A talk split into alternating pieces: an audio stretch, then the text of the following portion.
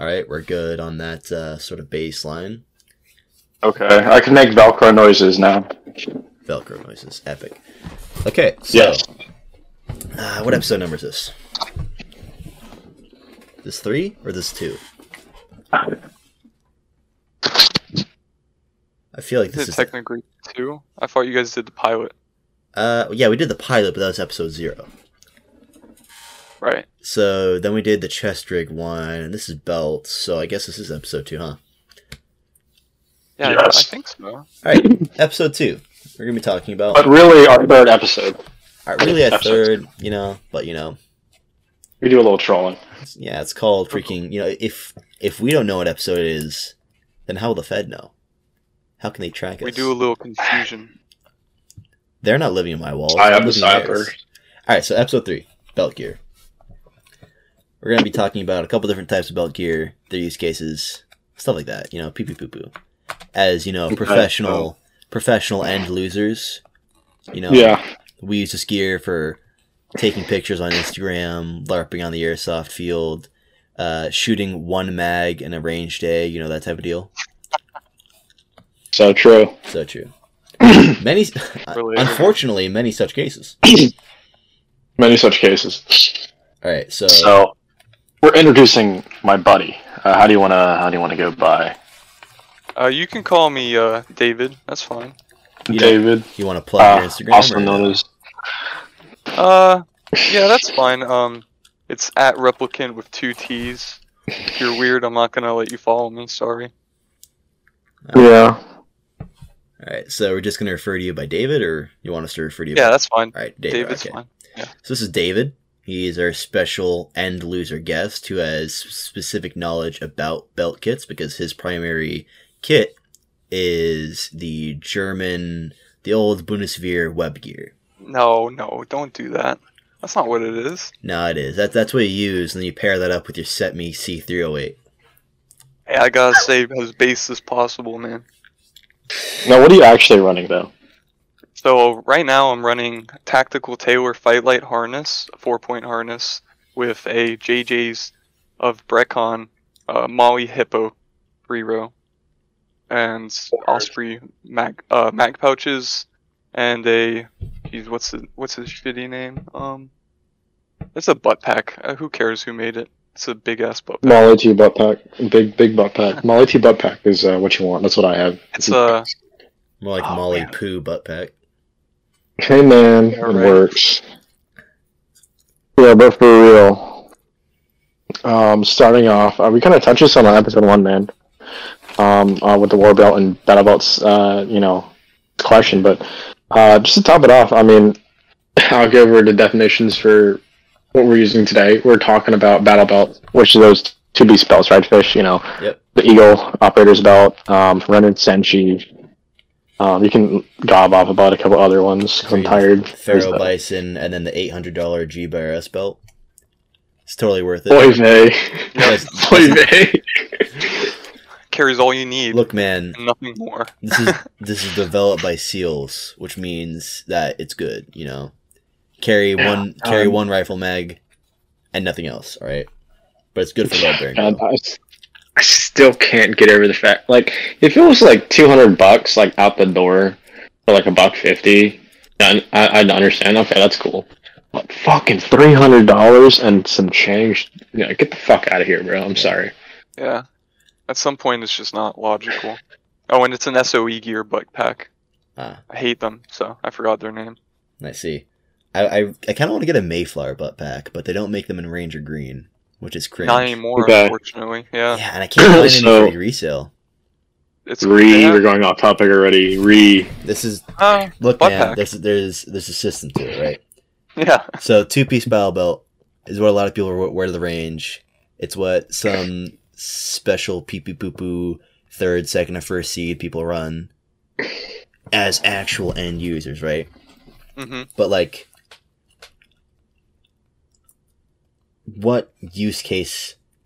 What use? What are the like? Let's list off. What are the use cases in which a two piece battle belt is you know it's good, right? Uh, better than maybe a war belt. Right. So I guess like urban, you know, You want to be really slick. Um, you don't want to have like a lot of heavy gear or like get something that can snag. Mhm. Um, if you're just putting on for a short period of time, you know, easy on- don, easy doff.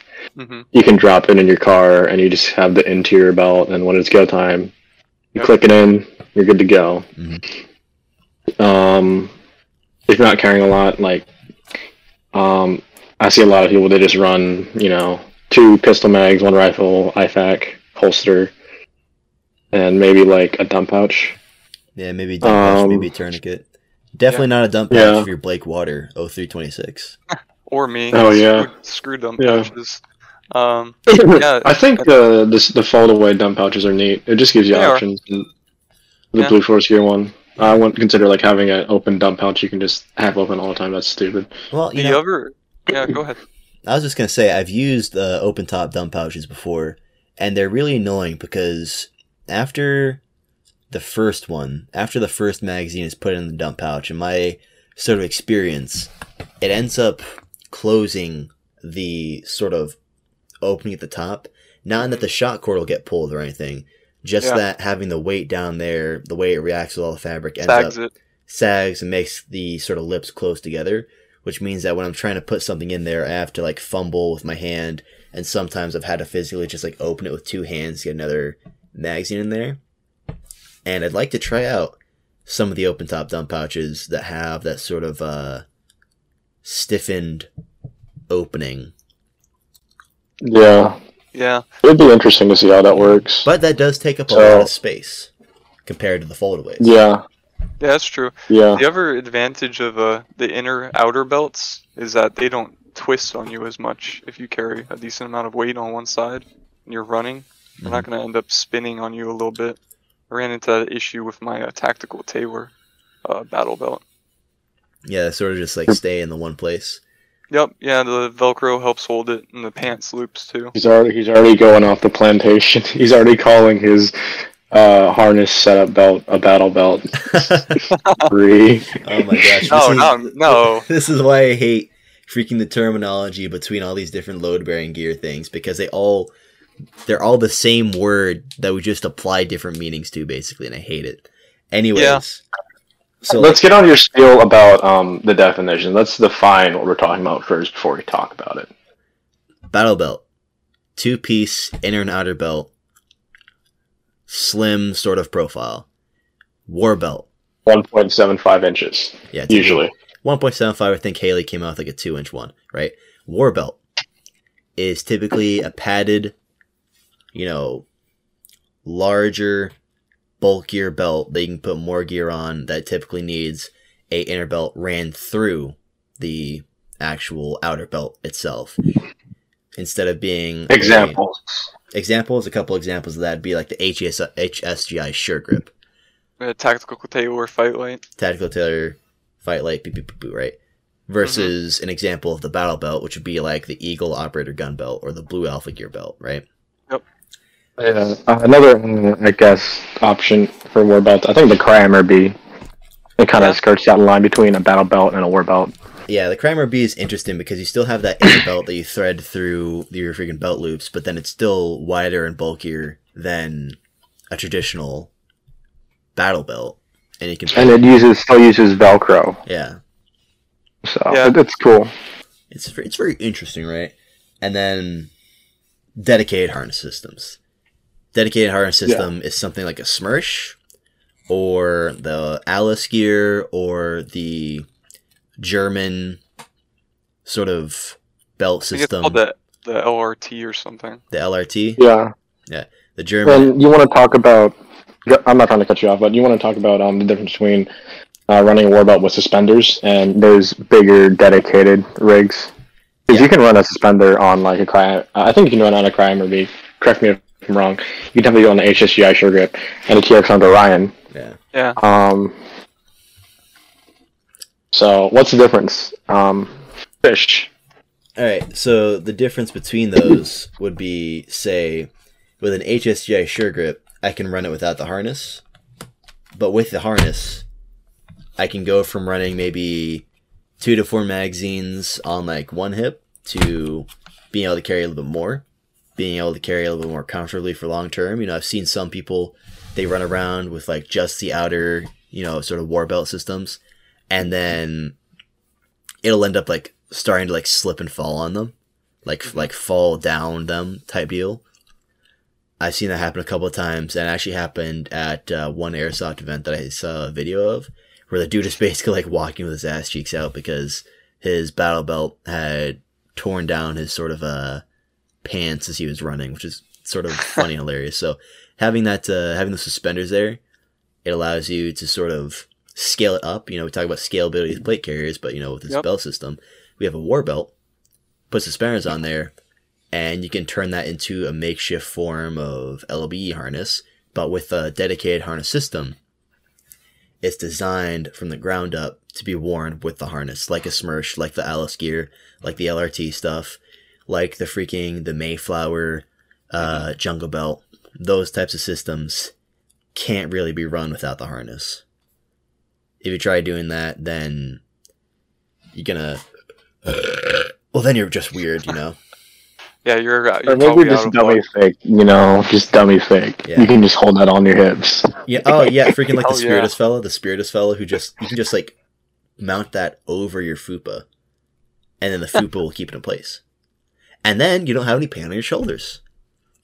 Talking about that one like fat dude I posted on my uh, Yes. Instagram, Me? like his fucking fupa, his fucking fupa is covering his fucking pistol mags. He has Yeah, to like okay, lift so up his fucking gun, Alright, so talking about overcome use his cases. gun, and draw his pistol mag. Oh my god. If you need an extra large belt, you might want to consider running a harness, just that you don't have to dig under your um fat to get to your spear magazines. yeah, the harness will hold your tits down. Oh my gosh, dude. Okay, okay. So with war belts, obviously you can carry more than on a battle belt comfortably. On a battle mm-hmm. belt, you typically see people, you know, like we, we just sort of went over this, but you know, at most usually two rifle magazines and two pistol magazines with you know secondary gear, tourniquet, dump pouch, IFAK, pistol, that type of deal, right? Mm-hmm. With war belts, especially with the HSGI sure grips, you can probably comfortably hold four four rifle magazines on you know one hip, and then you know you can put on the MOLLE, uh, the MOLLE Safariland holster adapter thing onto them, or they actually have a they have slotted ones where you can just mount it straight to the belt on the inside, but you can carry more with the bat with the war belt is what we're saying, and Yeah. more comfortably. If you try Yeah, putting four magazines on a uh, operator belt like the uh, the the battle belt, the operator gun belt that I have, if I put four mags Eagle on one? there, yeah, the Eagle one. If I put four mags on there, and then my pistol, and then an IFAK, and then you know my pistol magazine pouches, and then I don't just do flat range theatrics, and I you know do a conducted twenty mile movement, right? Mhm. That's gonna freaking start, you know, give me hot spots on my hips. It's gonna freaking start falling down and sagging to one side, and constantly gonna be picking up my pants, constantly having to take the belt off, retighten it, readjust it, put it back on, and that's just not comfortable, right? Nope. Yeah. No, As opposed Even- to a padded with mesh so true. war belt. You know, you need that airflow, especially in the southeast. Oh, definitely. Yeah. Oh, God.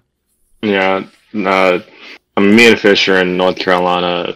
David's down there in Florida, and oh boy, It's I could I could never live in Florida. It's so fucking hot and humid. Did you get? You guys were still in the southeast when Hurricane Florence came through, right? Yeah. Yeah. Okay. So in my specific area, uh, obviously it, it had gone from a Category Four off the coast to Category One when it hit the coast, but it Mhm. still had Category Four water. It had all the water it picked up from the sea, just like none of the wind. Yeah. So it had flooded like Word? all, yeah, it had flooded like all of eastern North Carolina. But dude, it knocked out the power for like a week and a half, two weeks. And it was like 80 or 90 percent humidity. Oh my gosh. That was that was hell because there was no way to dry off. You could like rub a towel on your skin for an hour straight and it wouldn't dry. You, you take the towel off, put your hand on there, sweat instantly. Oh my gosh. Screw humidity, dude. Velocity Systems, please make your jungle belt in jungle And colors. Green. please. Yes. I'll even take Multicam multicam Tropic. tropic. yeah, honestly. multicam tropic ranger green, something that blends in with a jungle. Thank you very much. Oh, true. So I guess we've now defined the difference between battle belts, war belts, war belts with a harness, Mhm. and the dedicated suspender jungle belt, big rig setups. So I guess we can start from the ground up. Um, Fish, you want to talk about your uh, current Eagle operator gun belt, battle belt setup? The What you run on it? Yeah, the battle belt setup. What you've learned? Yes. All right. So what I run on there currently is I have, and I might end up needing to replace them, but I have a double pistol Esstac in Flectarn that I had custom made, and then I hmm. had a mid-length rifle Esstac in Flectarn that I had custom made. However, Stu kind of cheaped out on me, and it's been fraying a lot and getting kind of loose. So I might need to switch it out with a Ranger Green one. But I have that on my hip. And the way I have it mounted on the belt is I have it mounted as close to the buckle as possible, and I keep the buckle on my left hip. And so from there, I used to have a dump pouch on my back left. But like I said, I never had any good luck with it, and I never really used it. So my back left is just like straight up clear. On my six o'clock, I have a horizontal Esstac tall. And I got the tall specifically because I felt like I wouldn't be comfortable having, you know, a shorty or a mid length putting 30 rounds in there. But, you know, I put full 30 round mag, I put a 40 round mag in there too. And I'd like shake my hips as hard as possible that, you know, I'd be doing if I was sprinting or something, right? And it didn't move like an inch at all, like inch, millimeter, or anything. So nothing your ass jiggle. Basically. Okay, and I don't have anything back right. However, at one point I had a HSJ bleeder pouch there, but I have elected to. I've jumped on. Well, I've, I've been shilling the fanny packs for the longest time, putting medical gear in fanny packs. So I have this Jansport bag that I tested out over a weekend, and I didn't have any issues with it. So I plan on just putting an IFAK into a plastic bag and putting it inside of the Jansport uh, fanny pack, and then running that on sort of my four or five o'clock. Yeah, Gesundheit. And then I can bring that over to my 12 if needed. But I also have currently in an unobtainium gear tourniquet holder a cat tourniquet. And so I have that on my 12. I have a pistol mag, no, a rifle mag on my 6. I have a rifle mag on my 9. And I have two pistol mags just in front of that. I don't have my holster direct mounted to my battle belt. I have it mounted to the inner belt. And my ranger buddy told me about that. About how they have to have it on like a pistol on them at all times whenever they're at the fob or something, just in case they don't have anything on them. Like they don't have their battle belt, they don't have their carrier, they don't have their rifle with them, just that they always have sort of something. Mhm. And I found that I really like that for taking on and taking off the battle belt because I don't have to constantly be trying to like, oh, I, I took the belt off, I'm trying to put it back on. Let me take my pistol out of my holster real quick. It's like donning and doffing the belt without actual pistol holster on there is just really nice for me. The only problem I have now is that because I have the holster directly mounted to the UBL, there's not a whole lot of space in between the holster and the outer belt. So it rides really close to that. And you know, you might like that for the GBRS meme of keeping everything like super tight together and not hitting anything on a door. However, I'm not trying to rip my nails off when I'm drawing under stress. So I'm going to be adding the freaking Safariland QLS system on there. But I don't have a whole lot of stuff on there. Not anymore. Yeah. Yes, you, you brought up a good point about running a holster with a pistol on your belt, and I think a lot of people don't understand how it can really mess up the stability of these belts that don't have harnesses on them, especially if they don't have the uh, like the good padding uh, they, it'll end up like sagging or twisting asymmetrically on you. Mhm. Uh, so uh, sometimes you know it's died out in use, but I would suggest some people go drop leg. Honestly, if they if their uh, battle belts can accommodate it, because the tactical tailor battle belt can. It has a little slot that you can mount a Safari Land to, and have it run down to your leg, Mm. which I think is pretty pretty streamlined. It's definitely not uh, the quickest to don though. Yeah. Yeah. Granthem's at your door now, knocking on your uh, knocking on your window, man. Since you mentioned drop legs, Oh Yeah. god. You He's wanna- here- you he's here- he's here to- ALS holster on a mid length. If you've ever made contradicting statements before, go ahead hit that like button. Subscribe, like, comment, all those things really helps out the podcast. yeah. yeah. Yeah. I guess I could go over my eagle belt setup too. Um, so mine's a bit slimmer than Fish's. Um, it's really bare bones, man. That's doing part Uh, computer um, than me too. Yeah. Um, I wear 30 yard cries. I'm a I'm a small dude. I have gotten down to 36 from Congrats. like 38, Hey. 40. So, Yeah. all right, Hey. continue, continue, continue. Yeah. So um, on the right side, I got my Safariland ALS holster, which holds my Polymer 80. Um, right next to that, uh, sort of at my um, not my 12 o'clock, but more so my my one o'clock, I have the unobtainium gear tourniquet holder. Um, quick note about that, Fish, you had great uh, luck with yours, but mine was actually stitched too big. So it was like a hot dog down the hallway, stuffing a tourniquet in there. So I took it down to my local sew shop um, and had him, uh, you know, circumcise it, you know, cut it down. You have so much straight. problems with things coming to you too big than what they were designed for. Your freaking Haley insert. It's like somebody tried shoving like scar mags in there. Yeah, that thing was insane, man. It was Oh, literally a hot dog hallway with a Stanag magazine in there, dude. Yeah. Anyways, continue. So sad. Yeah, and uh, on my left side, um, I have my pistol mag, one single pistol mag, 19 rounds, non mil, right? Got two rifle mags Nendo. because, yes, I, I, I, I mean, I have limited space. People say, "Oh, I just run two, two pistol, two rifle."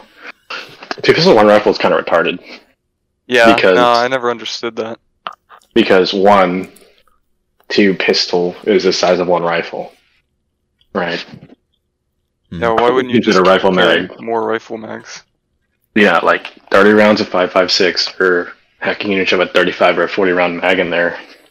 Is gonna do you better than, I don't know, 38 rounds. Especially of if you're 9 super mil. limited on space with like a 30 inch waist or something, compared to like Mhm. someone who has like a 40 or 38 or 36. You know, like I have a lot of Yeah. room I can work with, Mhm. but you're like, you put a magazine on there, and it's like, all right, I've taken up a quarter of my belt. What else can I put on here? Yeah, Mhm. that's actually something I ran into a problem with because uh, I am also like BNVD. I have a 30, 31 waist, and so my whole idea was always from the get go to have load bearing. But I went about it with the tactical Tailor Fight Light, which is a battle belt. I was just planning on adding harness. Uh, I got way too big of a size. Wait, a battle belt or a war belt? It's a it's a battle belt. They call it, I guess the terms have kind of shifted from what it initially used to mean because it's a more old school battle belt. It's got the, Is it a two piece or is it one piece? It's a two piece with an external belt that runs through the padding. Oh, okay, so that's a war So- belt. Then. Oh yeah, Yeah, by by- by modern definition. definitions, yeah, they call it a battle belt. Still, We literally defined the stuff at the beginning. I know. I gotta call it by what it's called though. They they sell it, man. You know, are, it. are you selling it for them? How much No. money are they giving you? None. All right, It's a well good then belt, it's, it's a war belt then. Fine, it's a war belt. All right, so you have one pistol, two rifle, a holster, a tourniquet on there. What else do you have on there? No. Um, that's it. That's it. Nothing on the small of the back. No, because like um, the the reason I, I behind it because you know I, my buddy he's he's been to a couple of CLS classes. He's obviously an 18 Delta operator, right? Mhm. You know, it's a fucking Intel spook. Is totally like super high speed and medical, but you know if, if you're being laid down as a casualty, you're probably going to be on your back. Anything Yeah, on that belt's going to make it more uncomfy.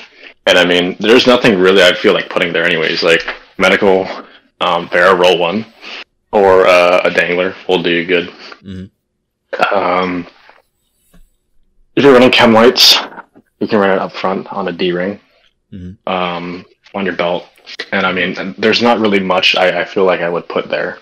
Yeah. I mean, maybe I, I would run like frags or flashbangs if I was like a SWAT guy or, you know, an assaulter, but I'm not that, so Yeah. I don't have anything there. For our specific like stuff, we don't need all that junk. I mean, I have a ranger buddy who has on his Ferro Bison, he has, you know, rifle mags, pistol mags. He's got two banger pouches. He's got an IFAK, and then he has like freaking. He's got the freaking uh chem lights and stuff, but then he also has uh flex, flex cuff and stuff like that. It's like Yeah. you know, Mhm. we don't you know we're not rangers we're not third third third second first seed special forces we're just you know airsofters and instagrammers is what we are LARPers So true. core. Yeah. Lepers till we're not.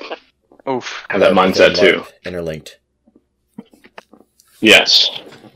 all right and then so we've gone over our two battle belts Mhm. before we go into war belts or like where, where do you want to head after this uh BNVD Well, I mean, we pretty much talked about um, our setups. We kind of touched on use case in the beginning, but I guess we can touch on use case again. And I mean, at the end of the day, battle belts have a, a purpose, and I guess we can talk about that. So, top it all off.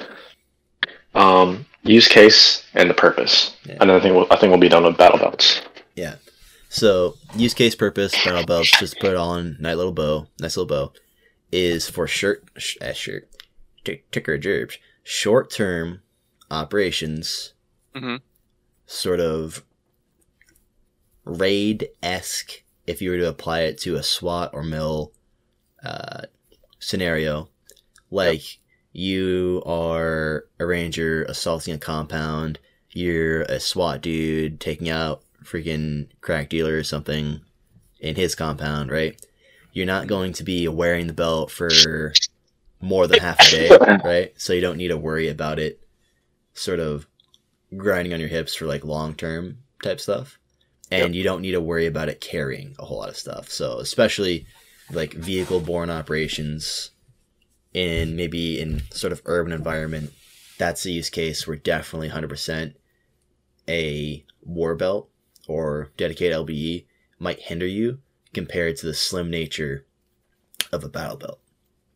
Yeah, so it's definitely something you that is for streamlined uh, people. They they definitely don't want to have a lot of stuff on them. Yeah. Uh, it's it's some it's supplemental to your primary equipment, which would be like a plate carrier or even a chest rig, depending on what you're doing. Yeah, that's another thing. You, you can't run you can't run a battle belt just by itself. Yeah, no, not unless you're on a range or Yeah, something. it's like in conjunction with other gear as opposed to you throw a harness on a war belt, then that can be sort of your primary sort of gear.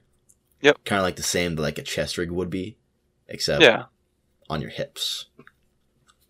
yeah. It's basically if you were to give a comparison, it would be like uh the the small uh, geez, I'm running out of mind power here. Micro Uh, rig. Yeah, micro rig and a, a full on chest rig. Thank you. Yeah. Yeah. it would be it would be those would be the analogs for belts. Uh, don't don't get us started on micro rigs. We hate them, but we also both only have them. Yeah, they have so the- true, so true. I, he has a he has a do. for sure. He has a Haley micro. I have a freaking Spiritus micro clone, and we did an entire podcast shitting on micro chest rigs.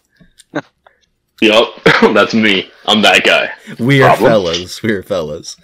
We all hate We're ourselves. Uh, yeah, okay. So true. Alright. So we've sort of been bouncing around talking about war belts. Their load capacity, they're better for carrying more gear. Mhm. On my war belt, I've elected to throw on a Eagle Y harness, which probably isn't the best for the load carrying, but you know, I've I've yet to I've yet to actually like rock with it and test it. So you're rocking the surplus Eagle uh, war belt, right? Yeah, the surplus Eagle. I mean, it's How much did you pay for it, and where did you get it? Okay, so that's sort of complicated, but I can get you where somebody else who wants a similar setup uh, could do the same. So I got it in a trade, which is why I can't really give a price out on it. However, if somebody wants to get the exact belt that I got, the belt itself, the outer and inner belt, would be about 20 bucks. This is Eagle Industries. The Y harness would also be about 20 bucks. And you can get this on, I believe, Venture Surplus and Wetworks with an X outfitters, as well as for the harness specifically. I think you can only get those on eBay now because I don't think it uh, Wetworks has them in stock. But we're talking 20 bucks for a belt, 20, 25 bucks for a belt, 20 bucks for a Y harness. And what I have on mine is I have a Tactical Tailor Fight Light and then an Old Eagle Dull Mag pouch on my left hip. The Fight Light cost me like 20 bucks, the Eagle cost me like 5. I have a Eagle 40 millimeter pouch that I put a flashlight in on the very front. Mm-hmm. And a neat little thing I learned about the Eagle belts is you can shove tourniquets on the inside of the outer belt. You can just shove a tourniquet in, in both openings. I'm not sure. Yeah, I tried. I Built tried for running uh, built for big black tourniquets. yes. I tried running that and it did not work out for me. Yeah, but with the uh, with the Eagle belt, it's like a pretty tight fit. I'm not sure what I'd have to do to get them to fall out, but I mean they sort of pull out relatively easy, but they don't fall out easy. Uh, then behind that, I have an Eagle Industries saw pouch. It's a 200 round saw pouch. I use it as a general purpose pouch. I'm gonna put some light sustainment gear in there, like you know water filter, freaking a little bit of food, fire starting gear, just you know small gear like that, right? hmm That cost me about 30 bucks to get one of those in AOR 2. And then on the small of my back, I have an IFAK. It's empty because I'm an end loser. But you can get them for about 20 bucks. I have it in, I think, Coyote Tan is the correct color for it. On my back right, I have a canteen pouch, which is going to get an Nalgene thrown in there because it is Eagle Industries one. I got that for $15 at my local surplus store, and you can get it for about $15 as well on Wetworks Outfitters. On my right hip, just in front of that, I have two Dell mag pouches in ABU that I got for like five and ten dollars each. And then in front of that, I have an ABU frag pouch specifically just for airsoft, but you know, it's a little nodule, it can hold some stuff. Like you could put like the uh Coca-Cola freaking German caffeine chocolate that I didn't know had caffeine in it, so I ate like ten pieces before bedtime and uh Oof. stood up the whole night once. Uh, but if you wanted to get sort of the exact setup I have, if you are okay with getting it in khaki, then you can get the entire setup that I have for 120 ish dollars. And you can pretty much get it all on the exact same web- website, Wetworks Outfitters. Belt, That's a steal. yeah, it really is when you're talking about what is super cheap for entry level war belt LB stuff. If I was gonna have a war belt with a holster on it, I'd probably rather go with an HSGI slotted, but this is like just for just for magazines and Well, I mean, if it's got MOLLE, I'm gonna interject here. I'm sorry, but if it's got MOLLE, you can use the Safariland MOLLE lock system. I think I might make a post about this eventually. Um, but you can pretty much with Safariland's MOLLE lock system, you can literally thread it in to MOLLE. It's really easy. Um, I'm gonna put it in the group chat. Give me a second. Yeah. But for my uh, use specifically for mine, I just have magazines on it. Uh, Mhm. If you get now, it depends entirely on how big your waist size is.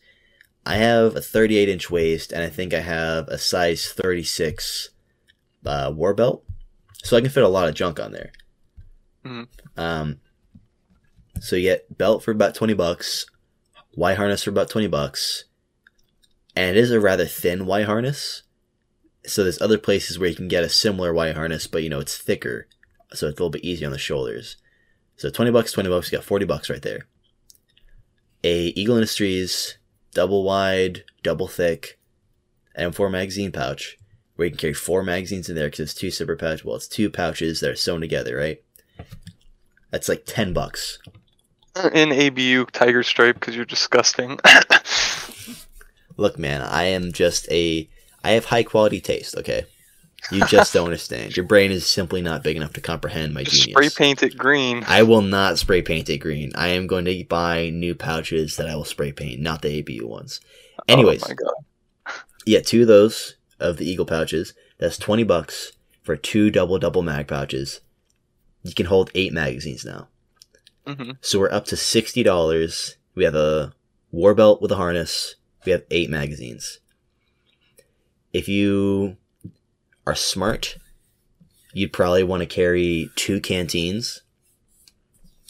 You can get those canteen pouches for fifteen dollars each. So now we're up to ninety dollars. And for seven dollars extra each, you can get actual canteens. But I'm not sure if I trust those uh, plastic canteens that are like eight million years old Oh, I love them. right? And then you can either choose to have a butt pack, a utility pouch back there. You can put a saw pouch, and the Eagle Industry saw pouches have plastic inserts on the Malian side and then the clip side. So you can it's a little bit like stiffen or JD. You're not gonna like crush stuff in there or whatever. Or you can IFAK, and that would be an additional twenty to twenty five dollars. So we're up to 110. And you have a very basic, very cheap, load bearing war belt. Almost cheaper than Alice at this point, honestly. Basically, I mean, some, if for like a good quality Alice, you end up paying, especially for that butt pack. Like, yeah. It's, it's, I think most of the price is in the butt pack, but you end up paying a lot. Yeah, and you're lucky if you get an actual Alice butt pack and not like a 1956 butt pack. Yeah. But if you want to get all that, you can get it on Wetworks Outfitters, Venture Surplus, and for the harness, if you can't get it on either, then they have them on eBay. And I forget the brand, but there is another white harness that's a little bit thicker. I actually have it in my DMs with a regular gun corrector, corrector, collector, Collector, yeah. a regular gun collector. Look, I'm chewing gum right now. Okay, I can only have so many things going in and out of my mouth at one time. Right? So many syllables. Yes. Yeah, so the about the Y suspender, um, yeah, that that was a decision made in the 60s, I believe, or maybe even later than that, by the United States military to make it more practical for their soldiers to access their butt packs. So a little known fact, uh, it's because it's easier to swing it to the side, which obviously makes it less stable. So You'll, you might, depending on how heavy you load it up, you might end up switching it out, depending on your case use, of course. Which is what all of this boils down to: is your case use. Like, what are you planning on Use doing with your equipment? Yeah. Use case, case use, This man, whatever, this man really said case use. whatever.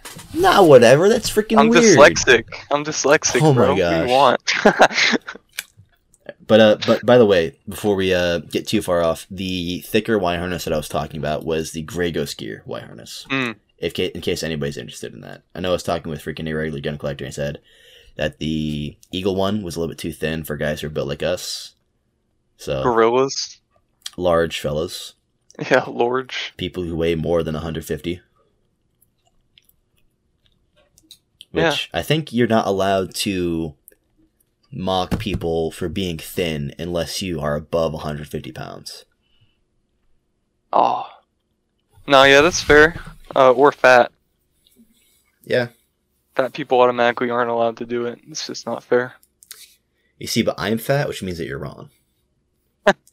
you see, this the purity spiral spiral starts and stops where I tell it to. I said spiles. You No, but, uh, you said you case use. Yeah, that's fair. I had to get back at you though. Uh, yeah, yeah, definitely. Uh, so I was talking to Counting Coop Tactical about his setup, which he's running an actual uh, LBE, I Mm, think a Mayflower uh, jungle kit. gosh, and- I wish. I know, same. Uh, Five hundred dollars though. Come on, bring the price down, Mayflower. You're killing me. Or Velocity. Um, Mayflower velocity, same same group. Yeah, one started out as airsoft, I think. I don't know. Who knows anymore? But uh, he's running actually um one of the bungee suspenders. Uh, uh, he's running a four-point bungee suspender, which I thought was kind of interesting. I think it's a VTAC. I I've eyed them before, and they sussed me out like hard. I know that VTAC makes one of those, and I also know that Blue Force Gear makes one of those. Yeah, I think they do. I think theirs is the Under Armour or something like that. Not the Under Armour company, but like Yeah. Yeah. Yeah, and I think I know what you're talking about. If Yeah. I was gonna run a more modern sort of setup, I'd run an HES, a- a- the HES. I keep saying that HSGI Sure Grip with Mhm. one of those uh, Blue Force Gear Under Armour harnesses. Yeah, yeah. So there's a, a lot of uses um, with different harnesses that you can have. Uh, four points are pretty practical for being light, especially if you're running lighter gear. Uh, if you're running heavy stuff, I would recommend a six yoke. It's just going to make things a lot more stable. The uh, belt's not going to twist on you as much. Mhm. That's that's really a thing no one ever talks about. Actually, is the harness itself. All right, now And I will not elaborate any further than that. Okay, well that's good because we're gonna move into something else. Everybody knows how to reload from a battle belt, right? Typically have an open top magazine pouch, but I've only just gotten into sort of the LBE sort of game, and I think a lot of other people are just getting in. So, for your LBE, how do you perform a reload with your So- closed top magazine pouches? So for most people, they're gonna run their pouches on uh, both sides. I opted for the more British style, where you run all of your mags on the left, because that's your offhand, so it's easier to reload from it. Uh, I- have the Osprey Mark IV uh, 100 round link pouches, and they have a flap top with a rubber coating on the inside. Really, for the reload, it's not hard. Um, I keep my primary, my first line pouch unbuckled because it has Velcro on it, so I can just easily rip it open, grab a mag, beer can style, and Mhm. just slap it in my gun. Um, and it's, it's definitely more practical from a prone position, from like these asymmetric positions, as long as it's not obscuring your side too much.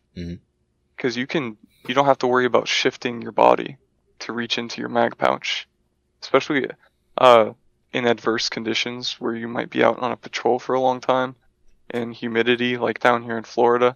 It's going to get to your mag pouches. Uh, definitely don't want that with open top mags.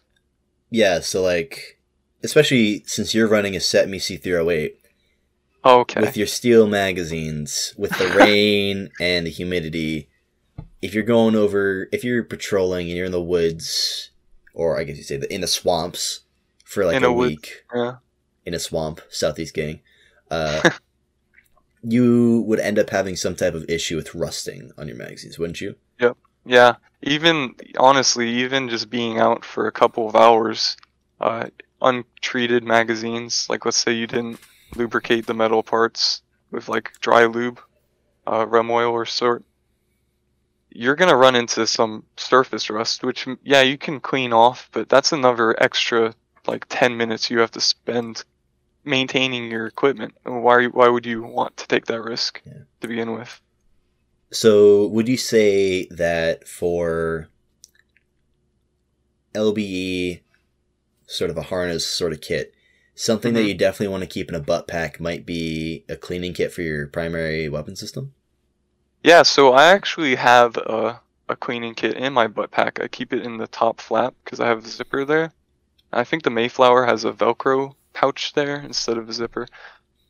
And I just run it in a Ziploc bag. Um, it's just a German G3 cleaning kit.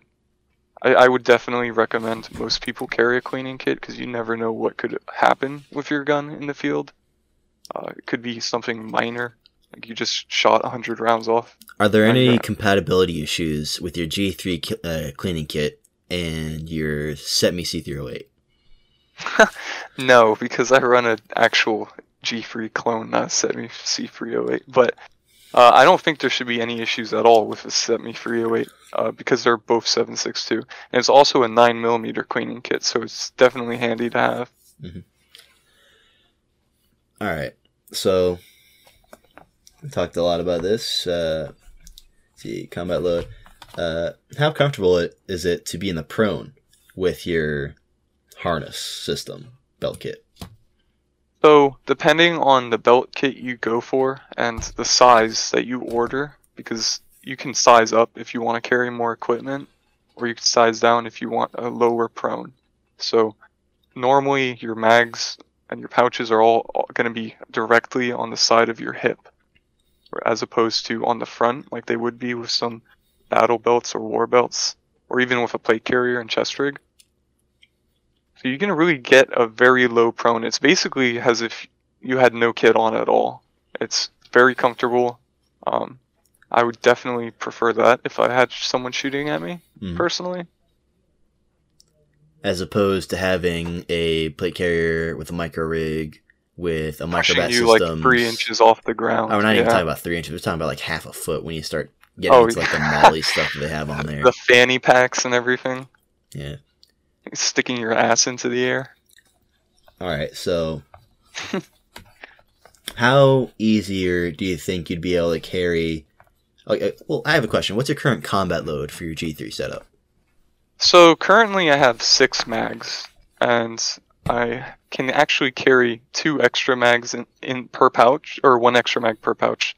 So I could bring it up to eight if I had to, which is just another uh, part to the scalability. Mhm. Uh, of course, you can do that with um, a plate carrier, but then you're sticking you're you're sticking out so far in the front. It's just uncomfortable with all that weight Yeah. pulling on your pulling you forward. Really yeah, where the weight ends up being distributed. Yeah. distributed is very, very important because if you have weight on your hips, that's right next to your center of gravity. hmm If you have weight on a plate carrier, let's say you run six G3 mags, full G3 mags, on the front of your plate carrier. Yep. Now I'm Now a lifter. I'm a lifter. I talk a lot about moment arms, how far away is in front of you. If I hold a 45 pound plate right up against my chest, I can hold it there for a long time. If I extend my arms out, I can hold it there for maybe a couple seconds because there's a long moment arm between that weight and my center of gravity. Yep. Now, if you have let's say you have the Hesco one inch thick level four plates, right? So you have one inch between you and your torso, and you know that's a little bit even more to your like technically the center of your gravity, right? hmm Okay, then we have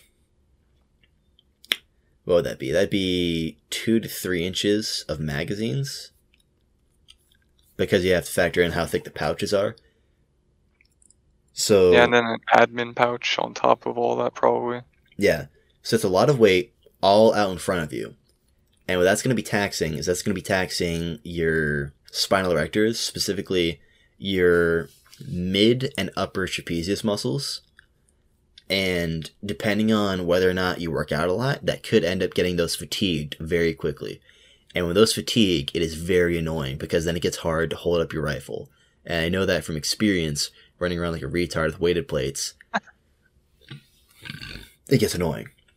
Yeah, yeah, and I'm glad you brought up the uh, the hip and the waist. Like I had this retarded idea when I heard that the sta- the standard combat load for the Marine infantry was changing from like eight to like twelve. I was like, how am I gonna get all twelve magazines onto a plate carrier, right? I'm gonna run freaking three up here, two on my left side, two on my right side, one on internal pouch, another on another internal pouch. Uh, uh, uh, and it's like you can carry stuff on a belt, and that's what Yeah. that's that's literally what they're moving to. Uh, freaking the new infantry training schools, all I'm seeing out of the freaking like videos that are coming out of those is like they have maybe three magazines on their chest, and then they have a war belt with I think a lot of times they run it with a harness, and then because I mean that's easy, it's easier to carry more weight when it's closer to the center of your gravity. I mean, talking about lifting in moment arms, a curl is the hardest in the middle. Talking about a bicep curl, a curl is the Mhm. hardest in the middle of the range of motion because that's when it's further furthest away from your center line, like your your center of gravity. When it's all the way at the top, it's closer, and when it's all the way at the bottom, it's closer. So having that weight closer to your center of gravity is gonna make it easier to carry that uh, sort of combat load that you decide upon carrying. And it's not going to be like targeting one specific set of muscles, like if you had six 308 mags all in front of you, targeting your freaking spinal erectors, getting those traps worn out super quickly, making it so that you're useless on the field, doing stuff like that. But uh, yeah, so it's it's it's easy, it's easier to carry your load on a sort of war belt harness as opposed to trying to shove it all in front of you on a micro rig or plate carrier or something like that.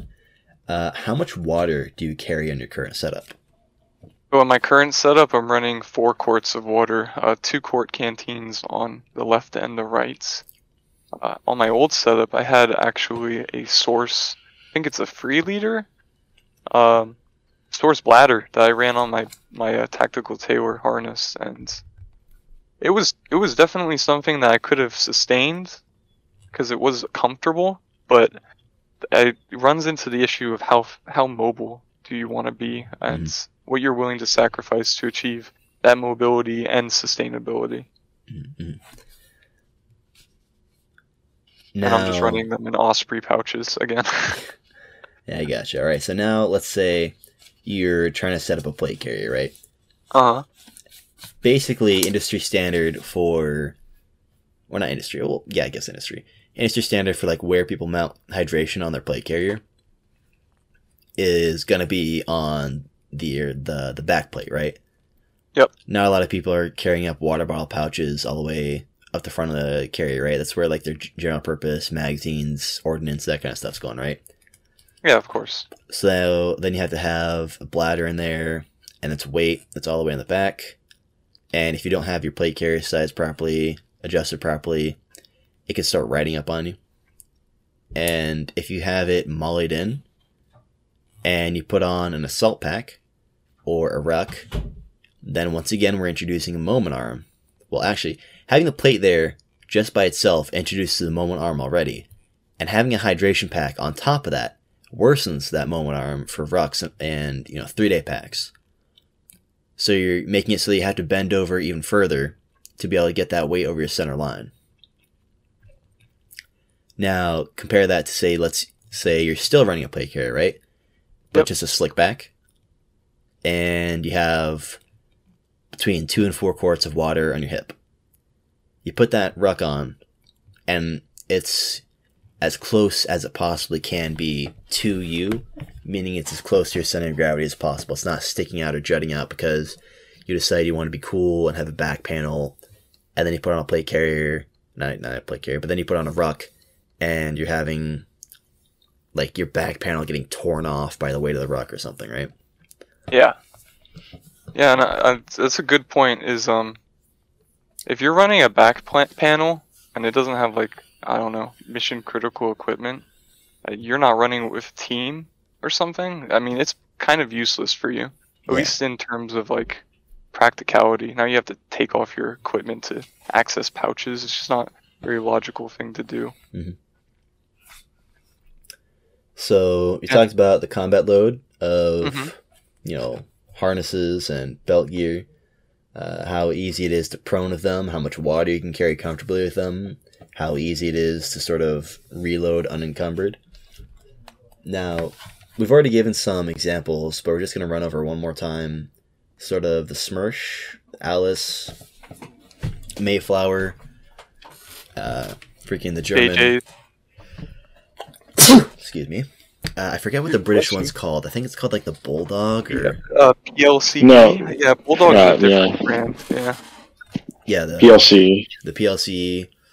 A lot of those dedicated harness systems.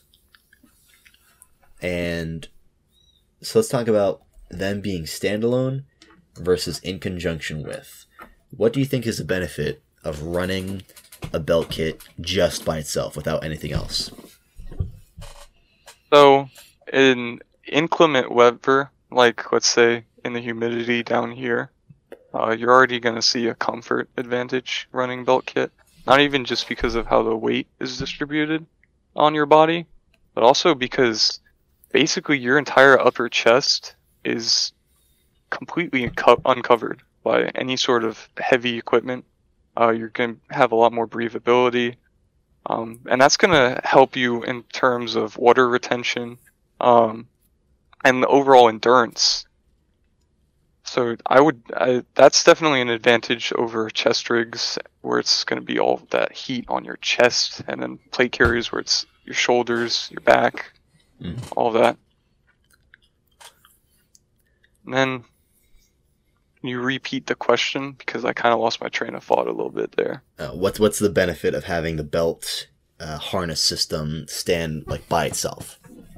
Oh yeah, um, weight alone is an advantage, but on top of that, you know, it's really just a scalable uh, system. You can do whatever you want at, to a point. Uh, especially if you're gonna ruck, having that uh, well, I won't. It's exposed technically, so I'm gonna say having that exposed back uh, allows you to carry a lot a lot larger of a rucksack uh, more comfortably, in my opinion uh, especially when you rest it on top of uh, like a butt pack or you, whatever your back pouches are. Yeah, I'd seen that uh, Op 48er or Mr. Sam Culpepper, as freaking BNVD always likes to call him. He made a post about that, and I definitely see how, you know, going from uncomfortable to comfortable. At the top end of uncomfortability would be a plate carrier with an assault panel mm-hmm. or assault pack stitched in on the back and then having your ruck over that. Then next down would be just like a slick back plate carrier with the ruck on top of that. And then probably most comfortable would probably be just the ruck on your back with that sort of a hip belt. Yeah. Yeah, definitely. And it's def- it definitely uh helps on your upper to uh I guess your shoulders with the ruck. Cuz I I don't really feel any um strain when I run it like that. Even if it might strain me a little bit to run without a belt at all with the ruck. You gotcha. Now, there is an i- well, there's an idea where I believe the Brits have been doing this for a long time in a couple of NATO Mhm. countries, where they run these belt rigs. I mean, especially the British, they've been doing this the longest. They wear the PLC belt rig, and then just the their you know their flak jacket, their body armor, right? Yep, the. Osprey, yeah. the Osprey, and then they run that pretty much slick. As far as I, uh, as far as I'm aware, they keep their plate carrier pretty slick and mostly just run off their belt. Yeah. So I mean, Yes, then you have your body armor, but you're still carrying it super comfortably. I know that for a while now, the U.S. military has been shoving as much gear as possible onto the plate carrier and taking as much gear as possible off of the hips and waistline. But what that ends up doing, unless you have a really good harness system like how the AVS has, is that starts bearing down on your shoulders and upper back like really fast. And that could also lead to back issues. You know, constantly having that spinal compression going on Yep. with all that weight, having like 20, 30 pounds of gear on like just the plate carrier, on just your shoulders, constantly having that spinal compression, compared to having most of that weight on your hips and then just the plates on Yep. your uh, torso. Now, Yeah. the benefit obviously with the sort of in conjunction with ICW sort of system is obviously where the load where the load is placed affects your sort of sustainability, not sustainability, but sort of uh endurance and I'd say you probably don't get tired as fast, especially with your uh, upper back having all that weight more spread out through your hips. You're able to carry more than you would to be like just on a plate carrier. Like it's let's say you run a low profile war belt with the harness, Mhm. and then you run a JPC just on top of that with like just a handful of mags on there, just a three in the standard shingle. You have five and a half pound plates in each plate bag. You're working with 15 or so pounds on your torso, but then you have six to eight magazines on your belt line. You have two to four quarts of water on your belt line. You have, you know, an IFAK on your belt line or a butt pack on your belt line. They can carry other gear in. And if you put that all on top of the plate carrier, that'd become very unwieldy very quickly. Oh yeah, and not even including water or any other sort of sustainment uh, that you really get an advantage of with um with the belt kit. And I mean, with the belt kit, I mean, if you had all that gear shoved into an assault pack that was directly mollied in to a plate Mhm. carrier, you'd have to take the entire plate carrier off to get to it. Where with, say, a Y harness belt kit, you just pull it around, Yeah, you just pull it around. Yep, exactly. get straight to it, right? Yep. Get Now, that butt pack open, grab your MREs, get to cooking. I have a question for you. Yep. Do you own a plate carrier? No. I I used to uh, back when I played airsoft, but even playing airsoft, you really get an idea of um, how uncomfortable it could be hmm to wear one. Imagining it with, like you said, like s- six pounds of plates, and then on top of that, all of your combat load and everything, just becomes kind of unbearable very quickly. Now, if you were to buy a plate carrier, how would you incorporate that into your kit right now? Would you decide to ditch your belt kit? Would you put stuff on the plate carrier? If you did put stuff on the plate carrier as opposed to just keeping it slick, what stuff would you put on yours? So, so if I were to do that, I would definitely run a slick, a completely slick uh, uh, plate carrier. Probably something like um, what's that one cry that Marsoc runs a lot? the LV think you have- Yeah, the MBAV. My time to something like- shine. Yeah, My time to shine. yeah, I would definitely run that just because it, it doesn't really uh, interfere with your kit, and you don't you're just gonna wear it for for the body armor really at that point. Mhm. You're not wearing it. You're not gonna need to put anything up there except maybe like a radio. Yeah. It's a really nice plate carrier. It's really comfy. How does Yeah, it feel ahead. And the the great thing about the LV, if you run it slick, like it's supposed to be run, it's pretty nice. Most I'd ever put on it is what I have on it now: three mags, a zipper pouch. That's all you want to put on it. And of course, you got your JTAC cummerbund. Throw a mag in one of them. Throw your radio on the other. Um, that's it. Mhm. Real Yeah. It doesn't seem like one that you would want to load up very heavy to begin with, anyways. But I mean, even Yeah. then, you don't need to load it up heavy because you're using this in conjunction with belt kit. Yep, exactly. Yeah, hmm yeah, and Um, a even though a a- Spiritus carrier would be good here. oh yeah, yeah, the LV 119, right? Yeah, or like a JPC. Yeah. Um, or if you want to go slick, um, also uh, the uh, first spear, first spear carriers, pretty good for that too. hmm Um, heck, even a JPC. Yeah. You said JPC twice, retard. Huh. No, Yeah. You said JPC. You said freaking. Suppose. oh, You said it twice. Oh, I'm tired. I'm tired on online. Tired online? Cringe. Yes. But I mean, yeah, I, I had the uh, first spear slick, and you know, it's a pretty nice carrier. It it definitely keeps it really tight to your body, and you could easily wear a ruck over that with how thin the shoulder straps are. And if you have Hesco M210s, like multi curve, lightweight plates in there, hmm you just wear that around for like a week, and it would just feel like nothing. Yep. Now, I do have one more question for this in conjunction with sort of topic. Would you run your harness over or under your plate carrier? Yeah, so that's actually uh kind of a thing of debate, to be honest with you, because I've seen, especially if you look back a few decades to the way Navy SEALs used to run their plate carriers, or not their plate carriers, but their flak vests with their uh, battle harness. Uh, sorry, their LBE equipment. Personally, I would run it over the plate carrier, so that could run into some issues depending on what you do. I know the British run it under the plate carrier. They run a slick harness. Mhm. And then I know Counting Coop Tactical, I think, also runs his over his his uh, plate carrier whenever he scales it up. Yeah. So just a little field experience there for insight uh, to our end losers out there. I've uh, yeah. I Oh. can I yeah. Go ahead. Go ahead. Yeah. So I mean, I guess it comes down to your mindset.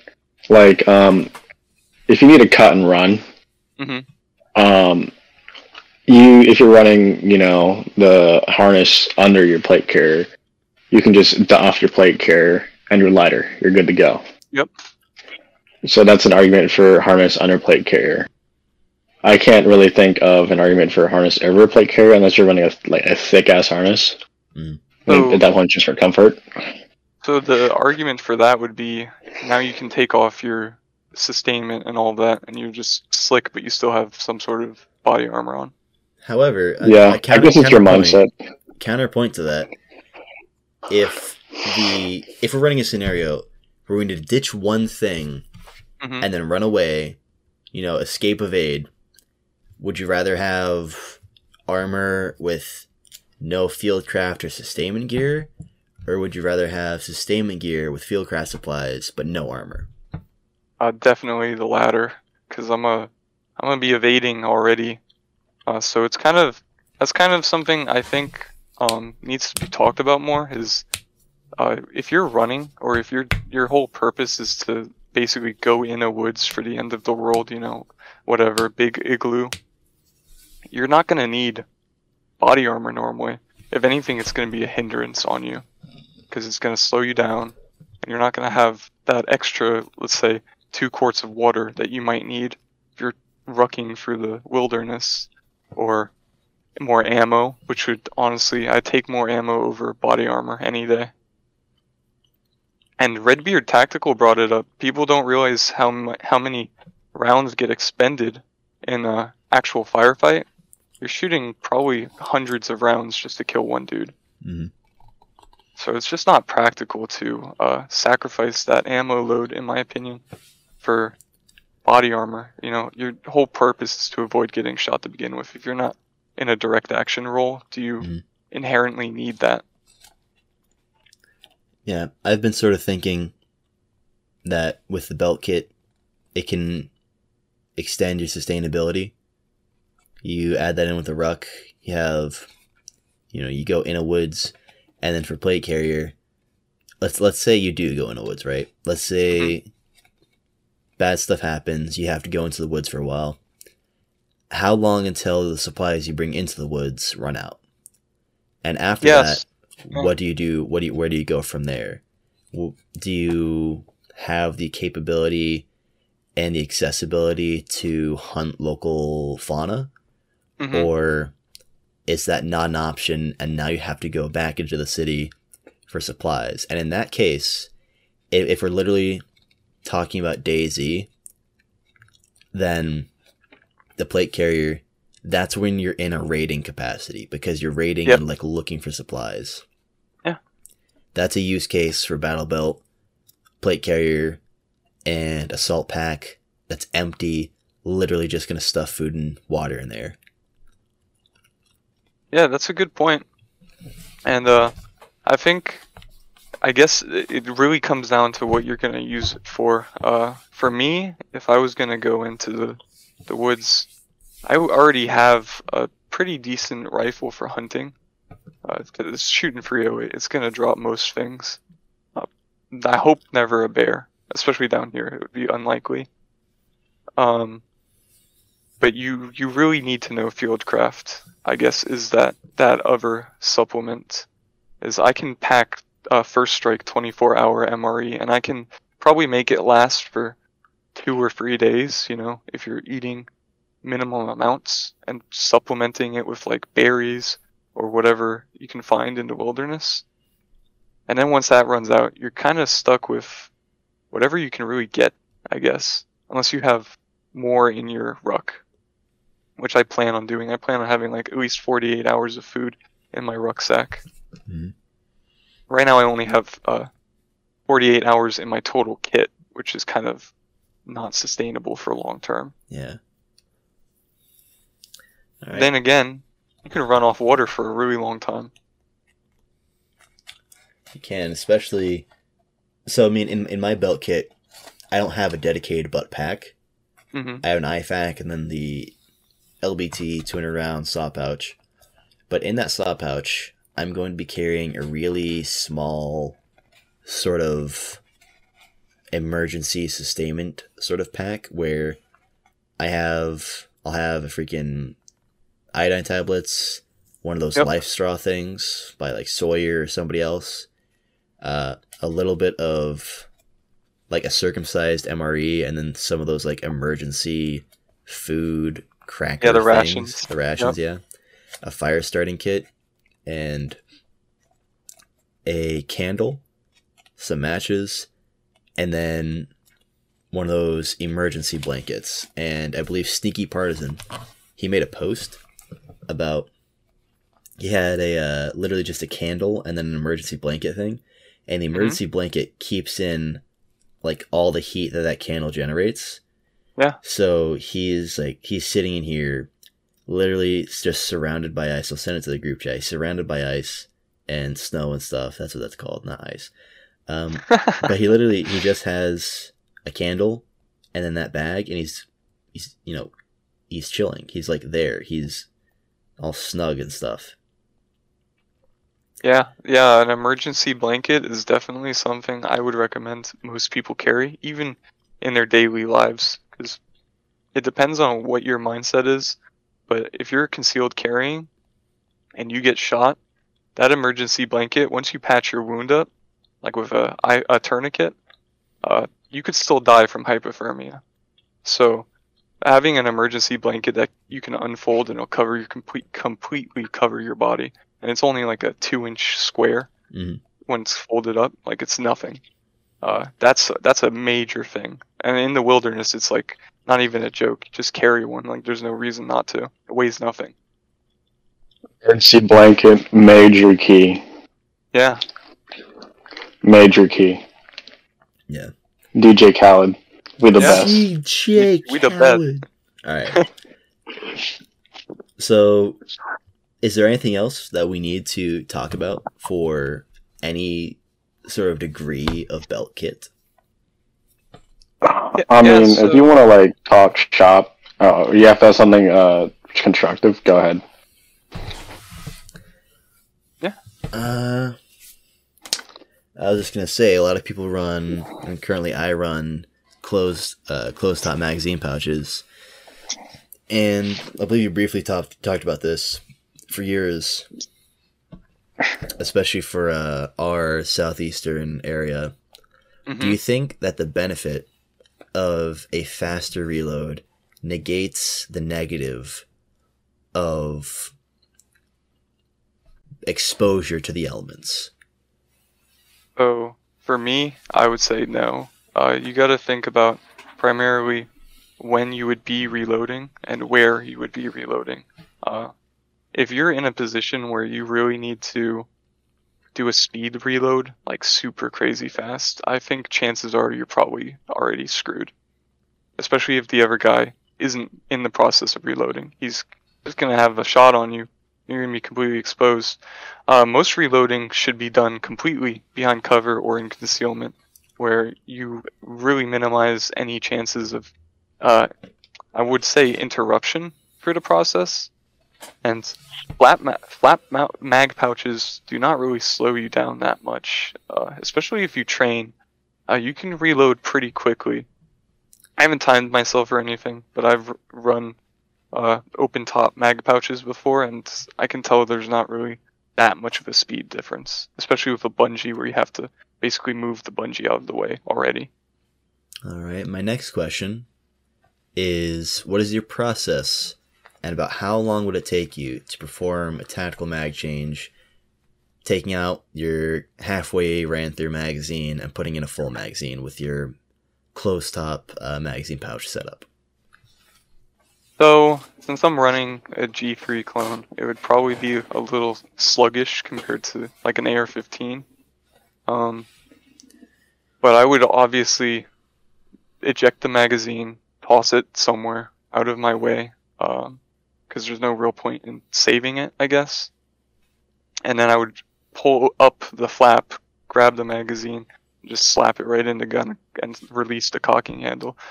So it's not not inherently Well, I mean, slower. I haven't. There I haven't is ten rounds of 308 in there. Yeah, We're not talking about like really- an empty magazine. We're talking Yeah, about like yeah. halfway ran through. But then you have to consider: Do you really want to carry ten rounds of what is basically could be useless for you, when you could just w- skip the process of re-indexing a magazine, which is a disadvantage Throw it of flat pouches. Pouch. Huh? Throw it in the cargo pouch. Yeah, or just drop it in your your BDU if you have it tucked in. Really, but I would Yeah. just drop it. I've talked to a lot of guys who have also said the same thing. They would just drop it if they needed it later. Did They just pick it up. All right, all right. I- Yeah, I mean, depends. Shooter preference, and in the heat of the moment, you'll you'll Yeah. figure it out. in Yeah, practice, exactly. that's basically what I've done too. Whenever I've gone to my my airsoft matches, which provide me useful data to apply to my gear in the way that I set it up. Hey, I'm- it's legitimate training now. It, it, yeah, it is. It's it's been uh it's been. uh, No, it's not. This is it's it's viable. Travis. Haley says so. It's it's it's definitely useful for a lot of things, but uh, I def I I I'd, normally just dump the mag, go around the corner, clear it or whatever, and then come back and put it somewhere. Yeah, because the whole later. point is you're trying to get your gun ready as fast as possible. You really don't want to be fumbling around with a, a ten round, ten rounds left in a magazine. Really, you could have like twenty or thirty for five five six slapped in and ready to go. You know? Well, I was talking about like your specific use case where you have twenty round magazines, Yeah, yeah. having ten magazine or 10, 10, 10 rounds left in your magazine. That's a halfway done magazine. I was just asking like what your process would be for like Oh, yeah. retrieving that, and then you. No, I get that. yeah, you know, just get the mag- get a new mag in as fast as possible, then pick it up later, as opposed to If it's like two or three rounds, I'm just fucking dropping that thing, though. Yeah, yeah. Like if it's if I'm having to fucking reload in a firefight and it's fucking shit hot, I'm just dropping it. It's like ah, three rounds, fuck it. Or if I got time, I'll toss it in a find a way to toss it in a cargo pocket. Um, or I might, I might, I might use a dump pouch. Just throw it at the dude. ah no, I just need a cargo pouch, dog. Look, I can put three magazines in my cargo pouch. Hey man, cargo three, pockets for the three win. magazines out of twelve. I can put in a cargo pouch. You do not need a dump pouch. I can I can fit three out of thirteen of my magazines in one of my cargo pockets. I don't need a dump pouch.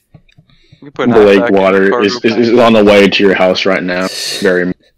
Who's knocking on your door, He is probably unironically only thirty minutes from where I live. That's Yep. possible. I I live within uh Blake Water Yo, dogs. distances. That's per not sec. doxing. That's not doxing. Persec ruined.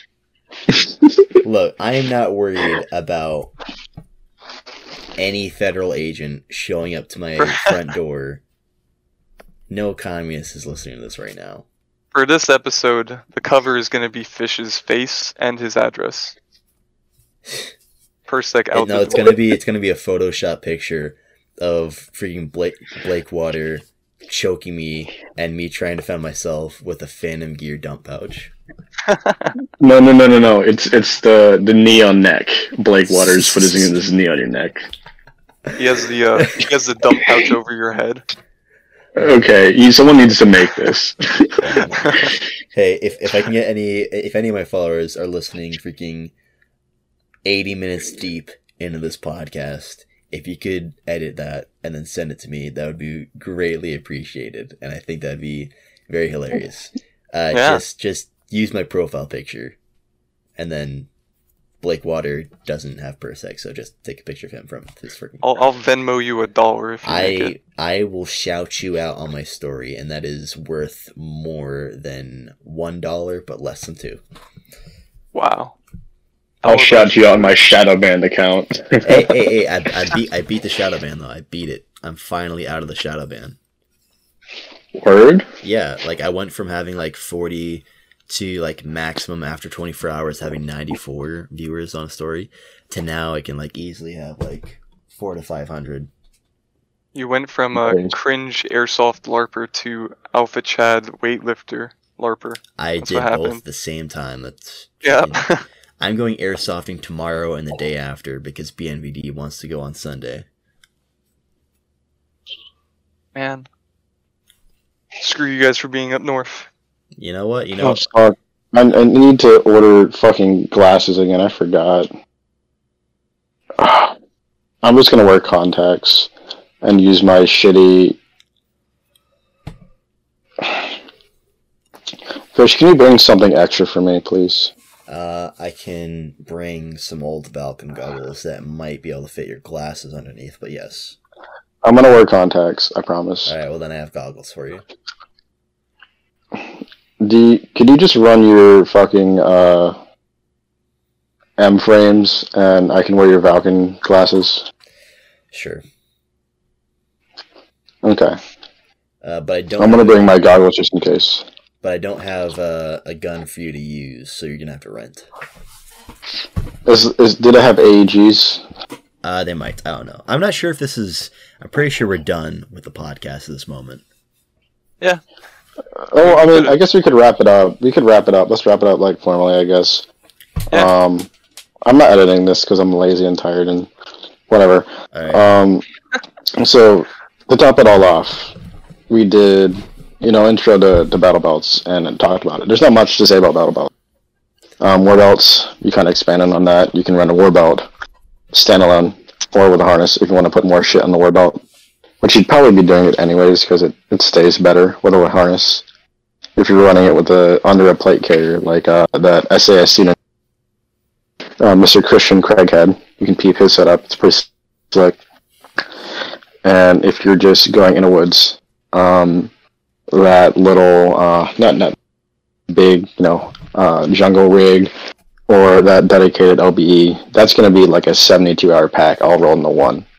Yep. Does that sound about right, Fish? Yep.